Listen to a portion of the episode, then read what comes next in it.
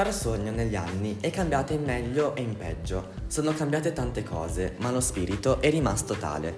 Ma adesso proviamo a fare un breve riassunto. Tutto è iniziato così.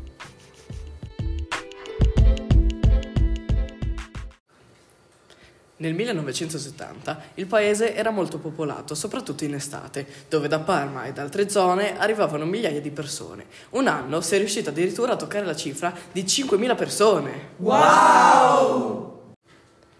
In questo periodo il turismo era tirato da questo posto per via dei grandi alberghi, l'ottima cucina e il meraviglioso parco del paese, dove tanti bambini si recavano per giocare. C'erano campi da tennis e piste per le macchinine.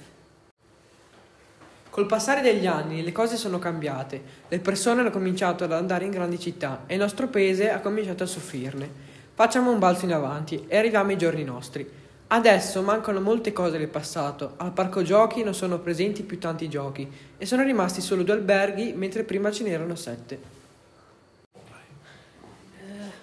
Inoltre, prima Tarsogno era piena di bambini e le scuole erano molto più di adesso. Ridotta è l'unica scuola che contiene meno di una trentina di bambini, a causa dei traslochi delle famiglie che hanno portato via anche i ragazzi. Ma ci sono state cose positive. Per esempio, dopo anni ha riaperto il Miramonti, un locale storico che ha festeggiato i 100 anni.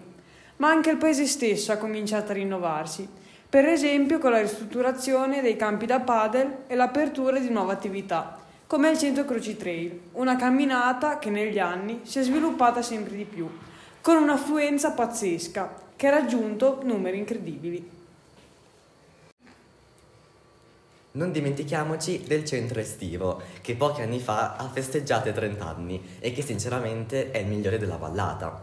Questa era la storia di Tarsogno. Vi è piaciuta? Siamo sicuri di sì. Radio Castoro Tarsogno vi aspetta alla prossima puntata! Il castore è scappato con le macchinine!